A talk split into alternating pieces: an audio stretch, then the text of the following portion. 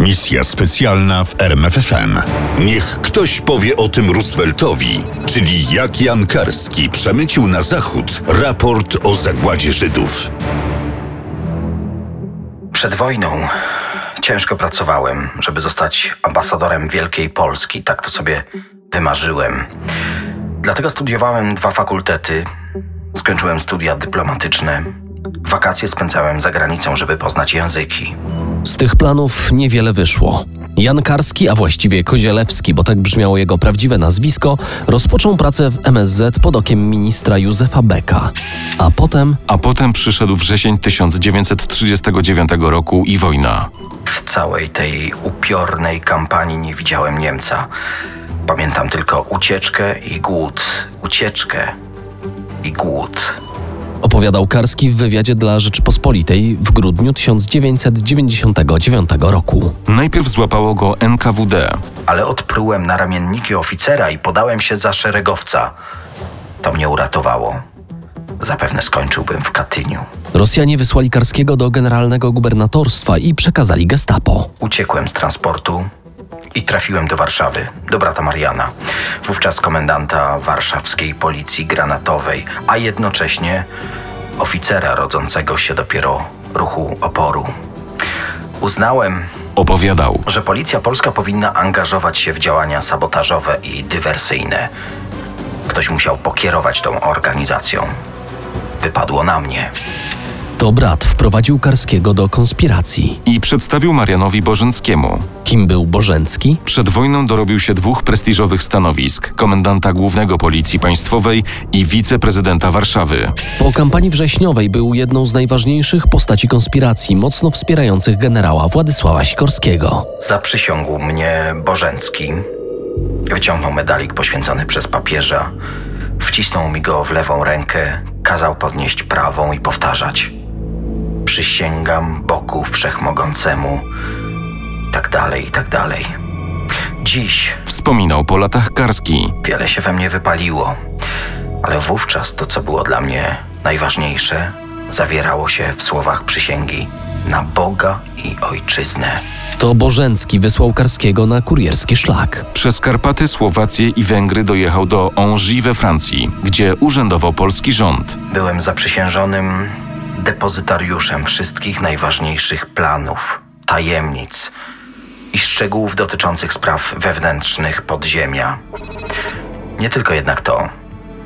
Poszczególne stronnictwa zaprzysięgły mnie jako kuriera w misji do swoich reprezentantów w gabinecie Sikorskiego. Do Polski wrócił w maju 40 roku z przesłaniem premiera generała Władysława Sikorskiego.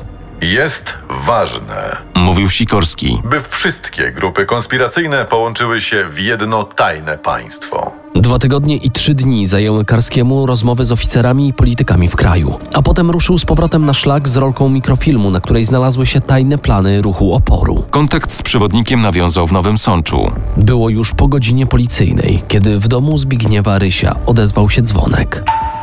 Gospodarz otworzył. W drzwiach stał nieznany młody 28-letni mężczyzna. Dopiero później dowiedział się, że to emisariusz państwa podziemnego ukryty pod pseudonimem Karski. Czy tu mieszka Józef Waga? Zapytał Karski ustalonym onegdaj hasłem. Niech pan wejdzie. Kiedy za Karskim zamknęły się drzwi, pierwszy odezwał się Ryś. Dużo pan ryzykuje chodząc po Nowym Sączu po godzinie policyjnej. Pociąg się spóźnił. Karski odpowiedział szorstko, raz dlatego, że był zmęczony, a po drugie to przecież nie jego wina, że pociągi nie jeżdżą zgodnie z rozkładem.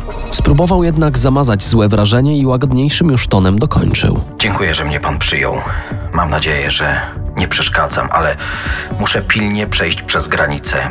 Pana adres dostałem w Krakowie od zaufanego człowieka.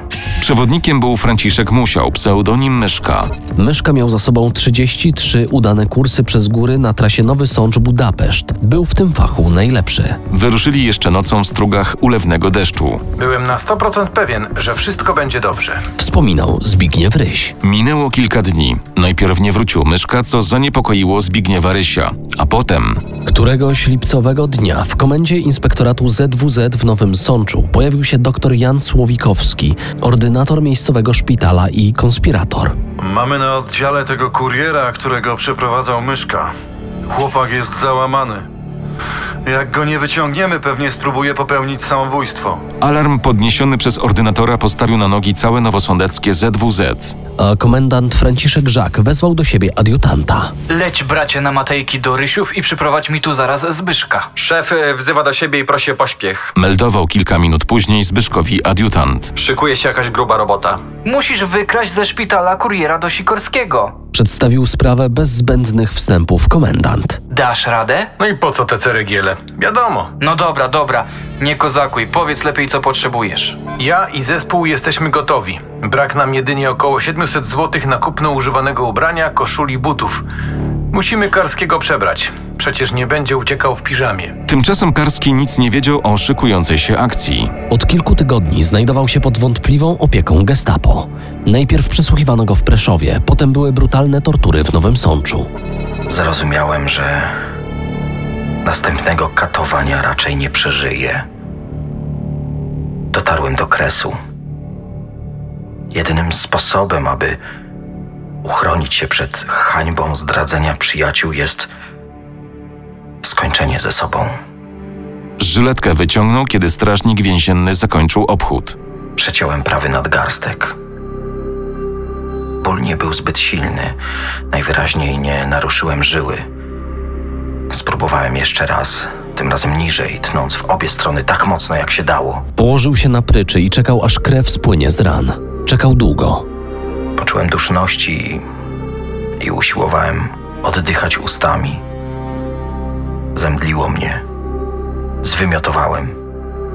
Wtedy straciłem przytomność. Nie umarł. Odratowano go i przewieziono do szpitala. Kiedy się ocknął w szpitalnej sali, zrozumiał, że wpadł z deszczu pod rynnę. Przed drzwiami stróżowali policjanci. Po korytarzach kręcili się ludzie z gestapo. Tylko ordynator dr Słowikowski zdawał się rozumieć beznadziejne położenie Karskiego. Jak mogę panu pomóc? Pytał. Czy mam kogoś zawiadomić? Ale Karski nie miał do niego zaufania. Do czasu. Proszę powiadomić Zosię Ryś. Poprosił doktora po kilku dniach. Zofia Rysiówna była siostrą Zbyszka. Kiedy przyszła do Karskiego, ten poprosił, by jak najszybciej pojechała do Krakowa. Tam spotka się pani ze Stanisławem Rosieńskim. Powie mu pani, gdzie jestem i zabierze dla mnie cyjanek. Do Krakowa pojechałam następnego dnia. Wróciłam z Rosieńskim i z dziesięcioma tysiącami złotych, które miały służyć do przekupienia granatowych policjantów dyżurujących w szpitalu. Jednego policjanta rzeczywiście udało się przekupić, Na czas akcji wyszedł do toalety i długo nie wracał. ale drugi był nieprzekupny. Tego zmogła herbata ze środkiem nasennym. O godzinie 23 28 lipca 1940 roku dr Słowikowski zatrzymał się w drzwiach. Z kieszeni wyciągnął paczkę papierosów i zapałki. Zapalił, po czym odwrócił się i poszedł dalej. To był znak dla Karskiego. Wyszedł z sali, zszedł na parter do tylnych drzwi. Szarpnął za klamkę raz i drugi. Drzwi były zamknięte. Na szczęście okno na pierwszym piętrze korytarza było otwarte. Po barkach kolegi z oddziału Karola Głoda wspiąłem się na przebudówkę na wysokości pierwszego piętra. Chwyciłem mocno Karskiego z tyłu, tak aby nie uszkodzić mu zabandażowanych rąk i ostrożnie wzdłuż rynny opuściłem go w dół, wprost w ramiona Karola. Pisał we wspomnieniach Zbigniew Ryś. Karski przebrał się w kostnicy.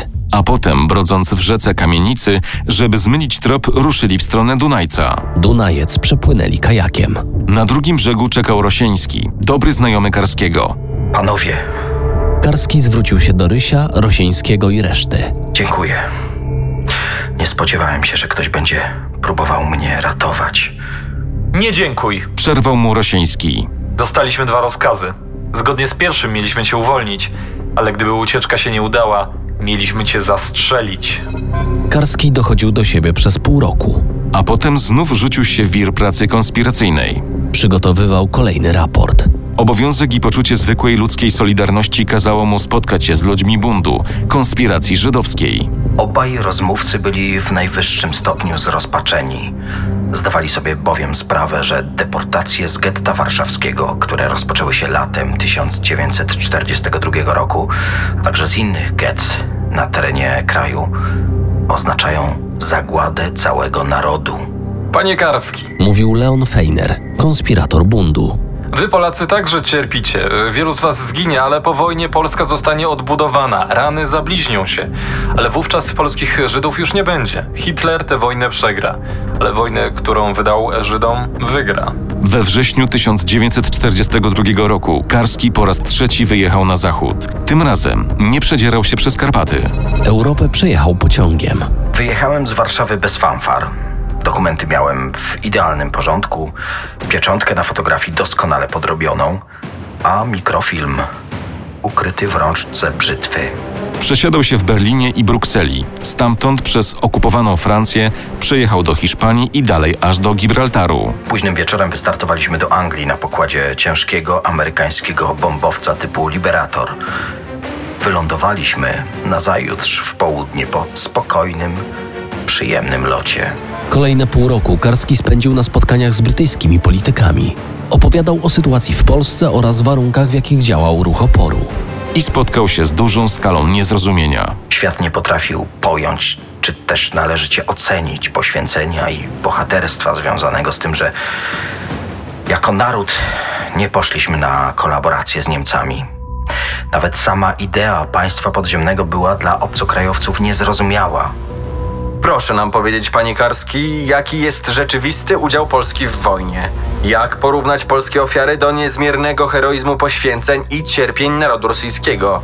I kim właściwie są Polacy? Te pytania uświadomiły Karskiemu, jak skromnie przedstawia się polski wkład w wojnę. W rzeczywistości nie było aż tak źle. Wprawdzie nie można porównywać skromnej liczby polskich dywizji do ogromnych armii trzech potęg koalicji antyhitlerowskiej, ale już na polu działań wywiadów i kontrwywiadów sprawa przedstawiała się dużo lepiej. O tym jednak wiedziały tylko jednostki. W czerwcu 1943 roku, po pięciomiesięcznym maratonie spotkań w Londynie, generał Sikorski wysłał Karskiego za ocean do Stanów Zjednoczonych. W Ameryce czeka pana dużo pracy. Mówił Sikorski. Opowie im pan o tym, co przeszedł w Polsce. Dokładnie zreferuje to wszystko, co podziemie kazało przekazać sojusznikom.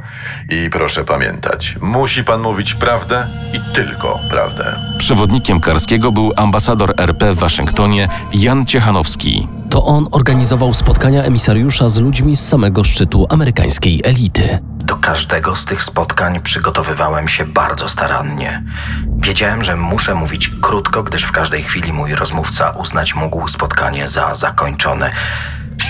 Na ogół przygotowywałem 20-minutowy ogólny raport, w którym sprawom żydowskim poświęcałem od 4 do 5 minut. Jaka była reakcja słuchaczy, reprezentatywnie pokazuje przypadek sędziego Sądu Najwyższego Feliksa Frankfurtera. Frankfurter, jak łatwo wnieść z nazwiska, był Żydem. Urodził się w Austrii, do Stanów Zjednoczonych wyemigrował z rodzicami, jeszcze jako małe dziecko pod koniec XIX wieku. Nie poznał więc osobiście, jak okrutny los zgotował Hitler i jego pokręcona ideologia austriackim i niemieckim Żydom. Dlatego, kiedy Karski skończył opowiadać o tym, co widział w getcie, sędzia zdobył się na tylko jedno zdanie komentarza.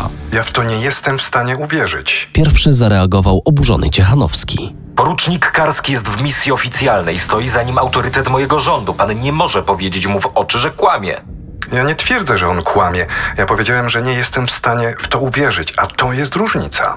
Z niedowierzaniem spotykałem się wielokrotnie. Skomentował Karski. Ten sceptycyzm, wynikający nie tyle ze złej woli, lecz z niemożliwej do pojęcia przez cywilizowanego człowieka skali niemieckich zbrodni, przewidział już autor broszury Likwidacja getta warszawskiego, Antoni Szymanowski, pseudonim Brun. Uwierzcie w rzeczy niedowiary. Pisał Szymanowski. Wiedzcie, że to, co dojdzie do waszej świadomości, jest przede wszystkim prawdą. Wreszcie przyszedł czas na spotkanie z prezydentem Rooseveltem. Niech pan mówi z więźle. Radził Karskiemu Ciechanowski. Prezydent Roosevelt to z pewnością najbardziej zapracowany człowiek na świecie. Prezydent wcale nie sprawiał wrażenia kogoś zaganianego i wydawało się, że nie wie, co to zmęczenie. Spotkanie miało trwać około 20 minut. Przedłużyło się do godziny. Prezydenta interesowało funkcjonowanie państwa podziemnego. Zadawał niezwykle drobiazgowe pytania, na przykład dopytywał o metody tajnego nauczania, o szkolenie kadr Armii Krajowej, metody sabotażu i dywersji, ale zapytał też, dlaczego Polacy nie kolaborują z Niemcami. Nie przypominam sobie, by jakikolwiek poważny polityk podjął takie próby. Nie przypominam sobie również, by Niemcy kogoś takiego szukali. Panie prezydencie, Niemcy od czterech lat eksterminują mój naród. Niszczą elitę, a resztę ludzi zmieniają w niewolników. Rozmowa z Rooseveltem była zwieńczeniem misji Karskiego w Ameryce, ale też otworzyła mu drzwi do wpływowych instytucji. Następne tygodnie wypełniły kolejne spotkania. Jaki był ich efekt? Z żalem trzeba powiedzieć, że mizerny. Świat nie zrozumiał grozy płynącej z raportu Karskiego. Jeśli chodzi o część żydowską mojej misji, jak wiadomo, zakończyła się ona niepowodzeniem. 6 milionów Żydów zginęło i nikt nie udzielił im skutecznej pomocy. Ani żaden rząd, ani naród, ani kościół. Amerykanie robili wrażenie ludzi nierozumiejących, o czym Karski mówi. Bogate i wpływowe środowisko Żydów amerykańskich milczało. Brytyjczycy odmówili bombardowań linii kolejowych prowadzących do obozów koncentracyjnych i odwetowych nalotów na Niemcy. Umotywowanie tej decyzji wydaje się dość niezrozumiałe i fałszywe. Potwierdzałoby to tezy niemieckiej propagandy, Y, że wojna toczy się za sprawą Żydów. Tłumaczył szef SOI. Karski się spóźnił. Wiosną 1943 roku Niemcy zlikwidowali getta w Krakowie i w Warszawie. W czerwcu SS kończyło likwidację getta w Lwowie. Dymiły kominy obozów zagłady w Niemczech i w okupowanej Polsce. Jego misja wtedy została przegrana. Mówił Marek Edelman. Ale to dzięki niemu spadła pierwsza kropla na skałę, a potem spadły kolejne. A pomocy Kończył Karski myśl. bohaterskiej pomocy udzielały tylko jednostki. Misja specjalna w RMFFM. Na tropie największych tajemnic historii.